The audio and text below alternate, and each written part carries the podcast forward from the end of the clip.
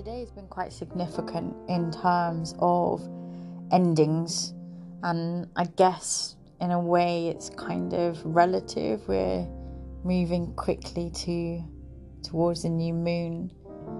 I seem to be hearing quite deeply about other people's endings, and yeah, I have my own endings at the moment I feel quite fluid about stuff, which is why I guess I can speak about other people's endings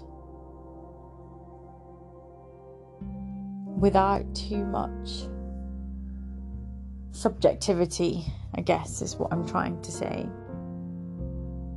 And remember when remember when you felt yourself like it was the end of the world you know, remember that? When you felt like it was just the end, the end of the entire world. Well, it's still here, but maybe it's different.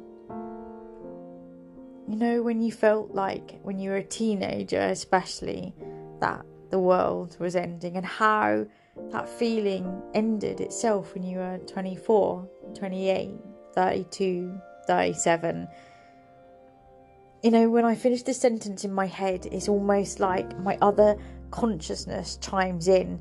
It ended? No, it fucking still feels like the end of the world when things end, especially relationships and lives. I continue this conversation in my head quite often throughout the day and as I talk to myself in reverse and backwards and forwards, I discuss this fact that as we become accustomed to endings, and we do, but I don't think the feeling ever quite goes away.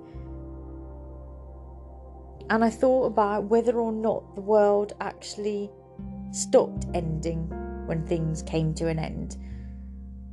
I didn't really have an answer for that right now but what I do has, what do have, is snapshots of endings that have come and have gone from my past. The sadness I felt when I realised I couldn't actually fit in my really gorgeous stripy blue ruffled chiffon dress that I wore when I was a toddler as I turned seven. It was a particular day when I kept tugging on it and my ears completely ignored the sound of tearing the passing of a child.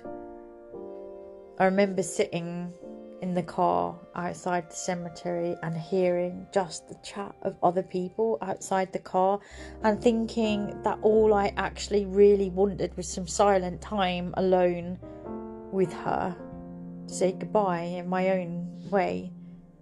And as quickly as I travelled into Ipswich for the funeral, I was travelling back and the next day I was at work, having made little space to reflect on her death and the fact that the world that I wanted to know so deeply, the space that included her in everything, did end for good. Then there is saying goodbye to my car. Right now, I am unceremoniously clearing it out, prepping it to sell because legally it's actually died. But for 11 months, it gave me the feeling of freedom and the adventure and options of more off road. I procrastinated for the last 48 hours of the task of sorting out my car, getting her road legal, clearing her out, and a large part of me did not want to feel stuck without her, without transportation. I'd rely on that for my life. So I grab all the shit out of it and I make my peace with the stuff I mistakenly left behind. And very soon I will say farewell to her. So, whether it was the dress that I'd outgrown chatter and the silence that I needed, saying goodbye to a loved one, or coming to terms with being perhaps a carless person again, The world, as we often know it, in each of those instances that I've just spoken about, ended. From my days of my youth to now, the intensity of my worlds disintegrating did not lessen, but at certain times I developed a certain understanding, maybe just a numbness. Was the world ending a feeling that's supposed to be a sign of emotional maturity or adulthood? Once the feeling stopped occurring, perhaps if so, I apparently failed because there was still a level of theatre and reaction when I navigated making sense of it all. As a number of things in my life ended relationships, losing people I loved, friendships, jobs, vehicles it prepped me for making and unmaking of new lives and new worlds. They've not become any easier, nor have they lent any more emotional wisdom, other than becoming adept in knowing and remembering to ride the fucking wave. As a world ends through tragedy, circumstance, or something innocuous as a favourite piece of clothing being outgrown, something else always takes shape.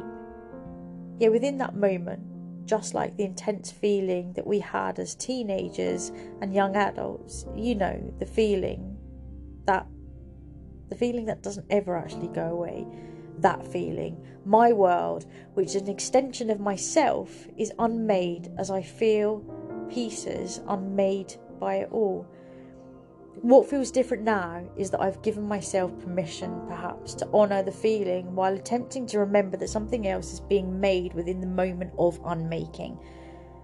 And as I thought about all of this, as I still am thinking about all of this, I realised that perhaps, perhaps I was right in the first instance, and that yet maybe there is some truth in the fact that endings still feel intense, and the world or a moment does not indeed end, causing a reaction and leaving behind the residue of feelings that are sometimes, and more proportionately, unnamed Sometimes I remember that another pattern of good, bad, or indifference is woven as all of this is taking place. And as a final note to all of the young ones wondering if that intensity of the world ending goes away, it doesn't. And to all the grown ups questioning if they are right to dread the unmaking because it is a feeling of reserved reservedness for the so called unwise youth, yeah, you have a right. And yeah, it's all okay.